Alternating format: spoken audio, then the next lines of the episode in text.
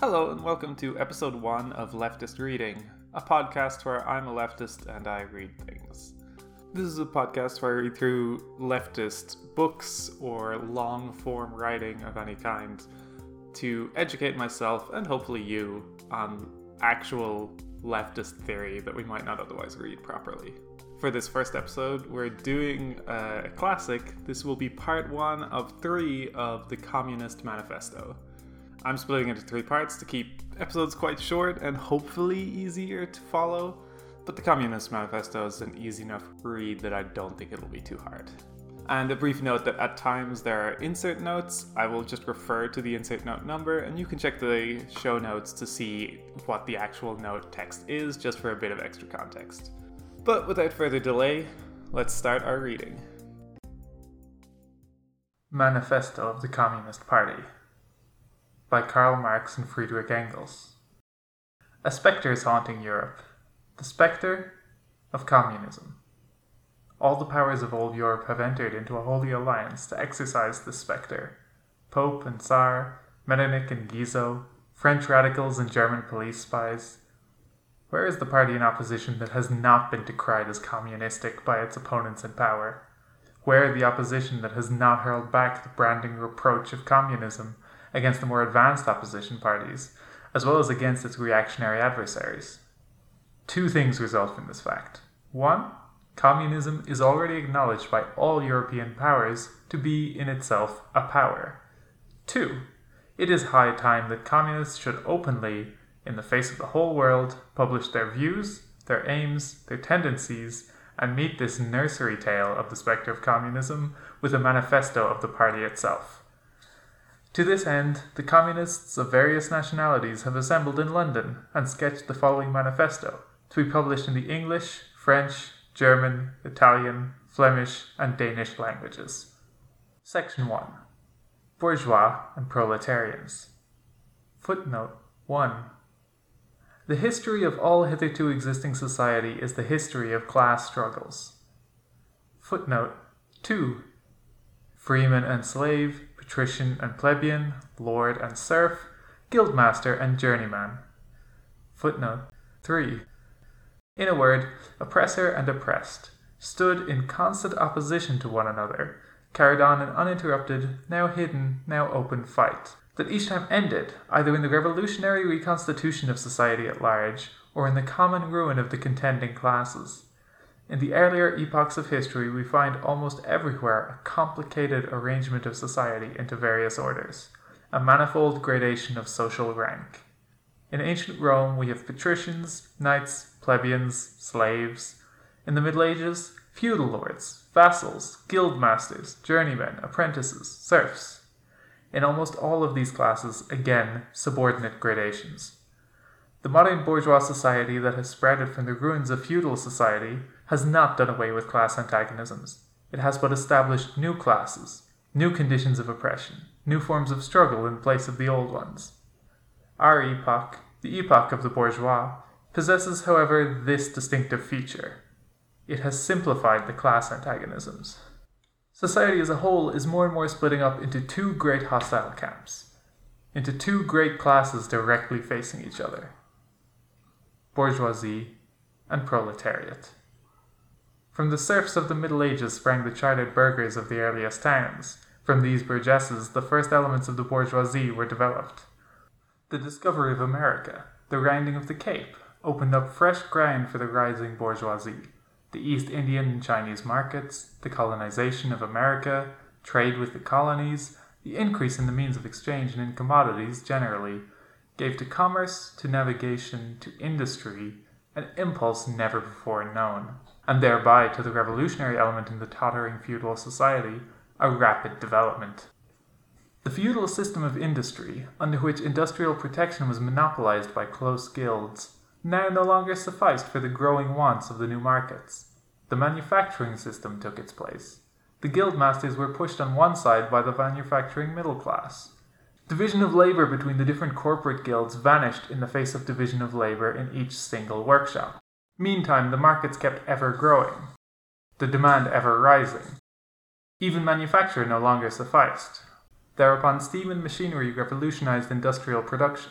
The place of manufacture was taken by the giant, modern industry. The place of the industrial middle class by industrial millionaires. The leaders of whole industrial armies, the modern bourgeois. Modern industry has established the world's market, for which the discovery of America paved the way.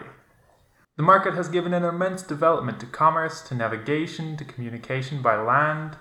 This development has, in its turn, reacted on the extension of industry, and in proportion as industry, commerce, navigation, and railways extended, in the same proportion the bourgeoisie developed, increased its capital, and pushed into the background every class handed down from the Middle Ages. We see, therefore, how the modern bourgeoisie is itself the product of a long course of development, of a series of revolutions in the modes of production and of exchange. Each step in the development of the bourgeoisie was accompanied by a corresponding political advance of that class. An oppressed class under the sway of the feudal nobility, an armed and self-governing association in the medieval commune, here independent urban republic, as in Italy and Germany, there taxable third estate of the monarchy, as in France. Afterwards, in the period of manufacture proper, serving either the semi-feudal or the absolute monarchy as a counterpoise against the nobility, and in fact cornerstone of the great monarchies in general, the bourgeoisie has at last, since establishment of the modern industry and of the world's market, conquered for itself in the modern representative state exclusive political sway. The executive of the modern state is but a committee for managing the common affairs of the whole bourgeoisie. The bourgeoisie, historically, has played a most revolutionary part. The bourgeoisie, wherever it has got the upper hand, has put an end to all feudal, patriarchal, idyllic relations. It has pitilessly torn asunder the motley feudal ties that bound man to his natural superiors, and has left remaining no other nexus between man and man than naked self-interest, callous cash payment. It has drowned the most heavenly ecstasies of religious fervor, of chivalrous enthusiasm, of Philistine sentimentalism, in the icy water of egotistical calculation. It has resolved personal worth into exchange value, and in place of the numberless indefeasible chartered freedoms, has set up that single, unconscionable freedom. Free trade. In one word, for exploitation, veiled by religious and political illusions, it has substituted naked, shameless, direct, brutal exploitation. The bourgeoisie has stripped of its halo every occupation hitherto honored and looked up to with reverent awe. It has converted the physician, the lawyer, the priest, the poet, the man of science, into its paid wage laborers. The bourgeoisie has torn away from the family its sentimental veil, and has reduced the family relation to a mere money relation. The bourgeoisie has disclosed how it came to pass that the brutal display of vigor in the Middle Ages, which reactionists so much admire, found its fitting complement in the most slothful indolence. It has been the first to show what man's activity can bring about. It has accomplished wonders far surpassing Egyptian pyramids, Roman aqueducts, and Gothic cathedrals. It has conducted expeditions that put in the shade all former exoduses of nations and crusades.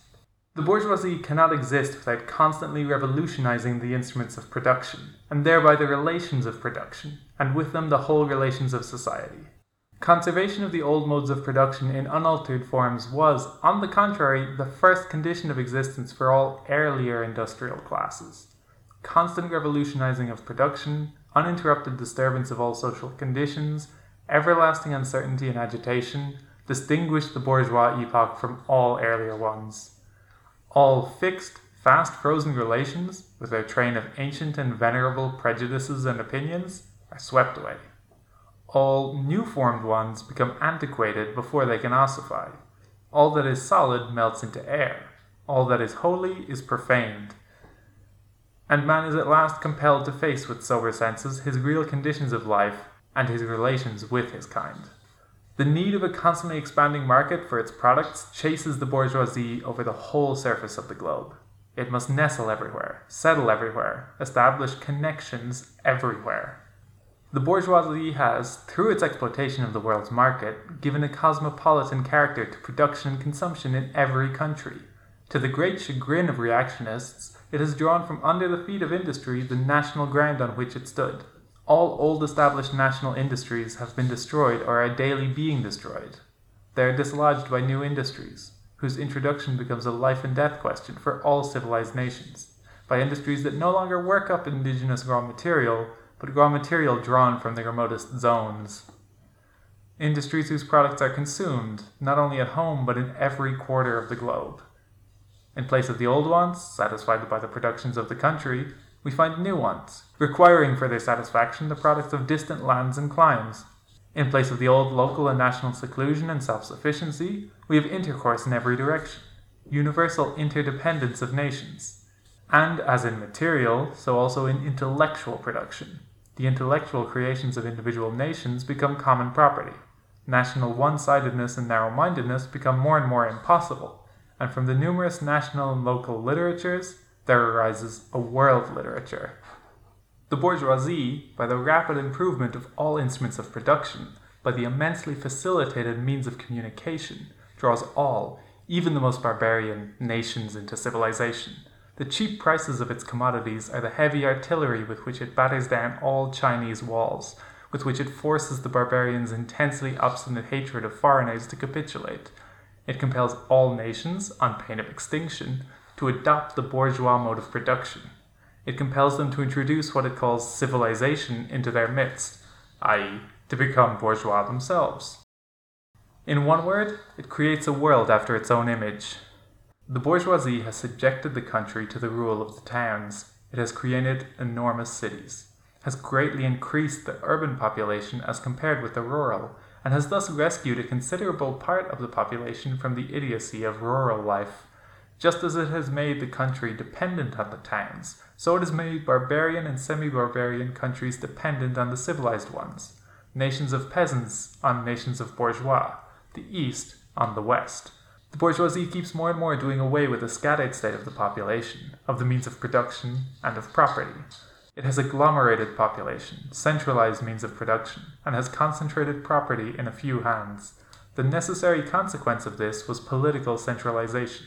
Independent or but loosely connected provinces with separate interests, laws, governments, and systems of taxation became lumped together into one nation with one government, one code of laws, one national class interest, one frontier, and one customs tariff.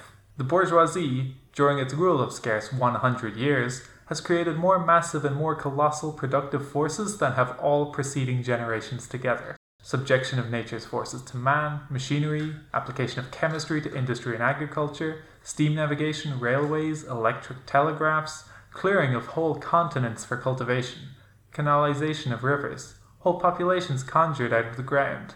What earlier century had even a presentment that such productive forces slumbered in the lap of social labor? We see, then, the means of production and of exchange on whose foundation the bourgeoisie built itself up were generated in feudal society. At a certain stage in the development of these means of production and of exchange, the conditions under which feudal society produced and exchanged, the feudal organization of agriculture and manufacturing industry, in one word, the feudal relations of property, became no longer compatible with the already developed productive forces. They became so many fetters, they had to be burst asunder. Into their place stepped free competition, accompanied by a social and political constitution adapted to it, and by the economical and political sway of the bourgeois class. A similar movement is going on before our own eyes. Modern bourgeois society, with its relations of production, of exchange, and of property, a society that has conjured up such a gigantic means of production and of exchange, is like a sorcerer, who is no longer able to control the powers of the netherworld whom he has called up by his spells. For many a decade past, the history of industry and commerce is but the history of the revolt of modern productive forces against modern conditions of production, against the property relations that are the conditions for the existence of the bourgeoisie and of its rule. It is enough to mention the commercial crises that by their periodical return put on its trial, each time more threateningly, the existence of the bourgeois society. In these crises, a great part not only of the existing products, but also of the previously created productive forces, is periodically destroyed. In these crises, there breaks out an epidemic that, in all earlier epochs, would have seemed an absurdity, the epidemic of overproduction. Society suddenly finds itself put back into a state of momentary barbarism. It appears as if a famine, a universal war of devastation, had cut off the supply of every means of subsistence. Industry and commerce seem to be destroyed. And why? Because there is too much civilization, too much means of subsistence, too much industry, too much commerce. The productive forces at the disposal of society no longer tend to further the development of the conditions of bourgeois property. On the contrary, they have become too powerful for these conditions by which they are fettered, and so soon as they overcome these fetters, they bring disorder into the whole of bourgeois society, endanger the existence of bourgeois property. The conditions of bourgeois society are too narrow to comprise the wealth created by them. And how does the bourgeoisie get over these crises? On the one hand, by enforced destruction of a mass of productive forces. On the other, by the conquest of new markets, and by the more thorough exploitation of the old ones. That is to say, by paving the way for more extensive and more destructive crises, and by diminishing the means whereby crises are prevented. The weapons with which the bourgeoisie felled feudalism to the ground are now turned against the bourgeoisie itself. But not only has the bourgeoisie forged the weapons that bring death to itself, it has also called into existence the men who are to wield those weapons, the modern working class, the proletarians. In proportion as the bourgeoisie, that is capital, is developed, in the same proportion is the proletariat. In the same proportion is the proletariat, the modern working class, developed. A class of laborers who live only so long as they find work, and who only find work so long as their labor increases capital. These laborers, who must sell themselves piecemeal, are a commodity, like every other article of commerce, and are consequently exposed to all the vicissitudes of competition, to all the fluctuations of the market. Owing to the extensive use of machinery and to division of labor, the work of the proletarians has lost all individual character, and consequently all charm for the workman. He becomes an appendage of the machine, and is only the most simple, most monotonous, and most easily acquired knack that is required of him. Hence, the cost of production of a workman is restricted almost entirely to the means of subsistence that he requires for his maintenance, and for the propagation of his race. But the price of a commodity, and therefore also of labor, is equal in the long run to its cost of production. In proportion, therefore, as the repulsiveness of the work increases, the wage decreases. Nay, more, in proportion as the use of machinery and division of labor increase, in the same proportion, the burden of toil also increases, whether by prolongation of working hours, by increase of the work exacted in a given time, or by increased speed of the machinery, et cetera. Modern industry has converted the little workshop of the patriarchal master into the great factory of the industrial capitalist. Masses of laborers crowded into the factory are organized like soldiers. As privates of the industrial army, they are placed under the command of a perfect hierarchy of officers and sergeants. Not only are they slaves of the bourgeois class and of the bourgeois state, they are daily and hourly enslaved by the machine, by the overseer, and, above all, by the individual bourgeois manufacturer himself. The more openly this despotism proclaims gain to be its end and aim, the more petty, the more hateful, and the more embittering it is. The less skill and exertion of strength is implied in manual labor, in other words, the more modern industry becomes developed, the more is the labor of men superseded by that of women. Differences of age and sex have no longer any distinctive social validity for the working class. All are instruments of labor, more or less expensive to use, according to age and sex. No sooner is the exploitation of the laborer by the manufacturer so far at an end that he receives his wages in cash, than he is set upon by the other portions of the bourgeoisie, the landlord, the shopkeeper, the pawnbroker, et cetera. The lower strata of the working class, the small tradespeople, shopkeepers, and retired tradesmen generally, the handicraftsmen and peasants, all these sink gradually into the proletariat, partly because their diminutive capital does not suffice for the scale on which modern industry is carried on, and is swamped in the competition with the large capitalists, partly because their specialized skill is rendered worthless by new methods of production. Thus, the proletariat is recruited from all classes of the population. The proletariat goes through various stages of development. With its birth begins its struggle with the bourgeoisie. At first, the contest is carried on by individual laborers, then by the workpeople of a factory, then by the operatives of one trade in one locality, against the individual bourgeois who directly exploits them. They direct their attacks not against the bourgeois conditions of production, but against the instruments of production themselves. They destroy imported wares that compete with their labor. They smash to pieces machinery. They set factories ablaze. They seek to restore by force the vanished status of the workman of the Middle Ages. At this stage, the laborers still form an incoherent mass scattered over the whole country, and broken up by their mutual competition. If anywhere they unite to form more compact bodies, this is not yet the consequence of their own active union, but of the union of the bourgeoisie, which class, in order to attain its own political ends, is compelled to set the whole proletariat in motion, and is, moreover, yet, for a time, able to do so. At this stage, therefore, the proletarians do not fight their enemies, but the enemies of their enemies, the remnants of absolute monarchy, the landowners, the non-industrial bourgeois, the petty bourgeoisie. Thus, the whole historical movement is concentrated in the hands of the bourgeoisie. Every victory so obtained is a victory for the bourgeoisie. But with the development of industry, the proletariat not only increases in number, it becomes concentrated in greater masses. Its strength grows, and it feels that strength more. The various interests and conditions of life within the ranks of the proletariat are more and more equalized. In proportion as machinery obliterates all distinctions of labor, and nearly everywhere reduces wages to the same low level. The growing competition among the bourgeois and the resulting commercial crises make the wages of the workers ever more fluctuating. The unceasing improvement of machinery, ever more rapidly developing, makes their livelihood more and more precarious. The collisions between individual workmen and individual bourgeois take more and more the character of collisions between two classes. Thereupon the workers begin to form combinations, trade unions, against the bourgeois. They club together in order to keep up the rate of wages. They found permanent associations in order to make provisions beforehand for these occasional revolts. Here and there the contest breaks out into riots. Now and then the workers are victorious, but only for a time. The real fruit of their battles lies not in the immediate result, but in the ever-improved means of communication that are created in modern industry, and that place the workers of different localities in contact with one another.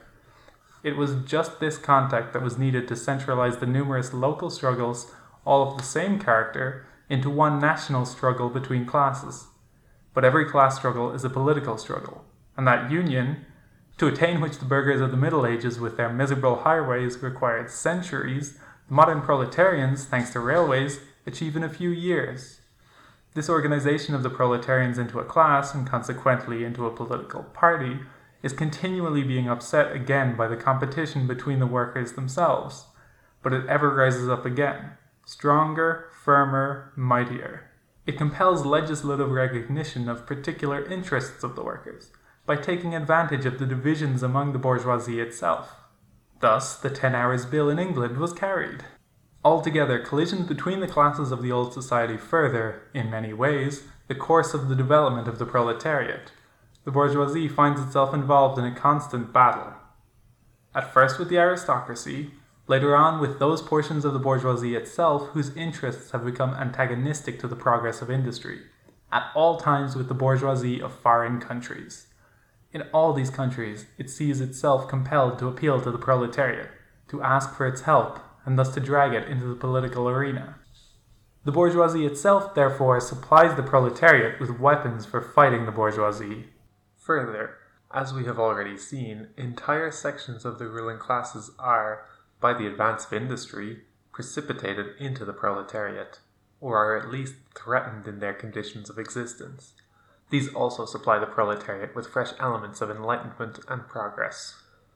Finally, in times when the class struggle nears the decisive hour, the process of dissolution going on within the ruling class, in fact within the whole range of old society, assumes such a violent, glaring character that a small section of the ruling class cuts itself adrift, and joins the revolutionary class, the class that holds the future in its hands.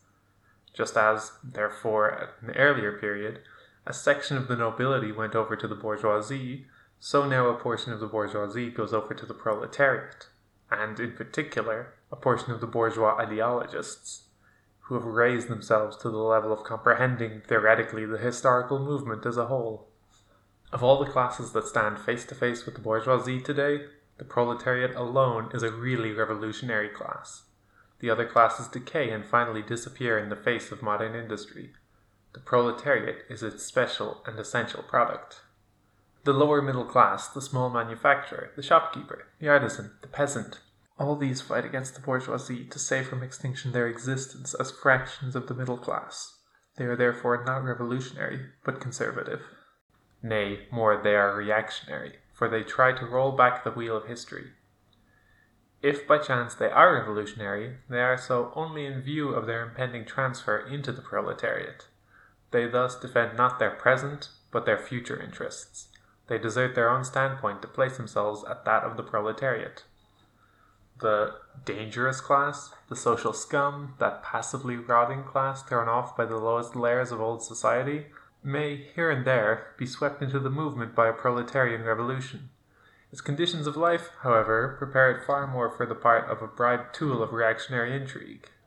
In the conditions of the proletariat, those of old society at large are already virtually swamped. The proletarian is without property.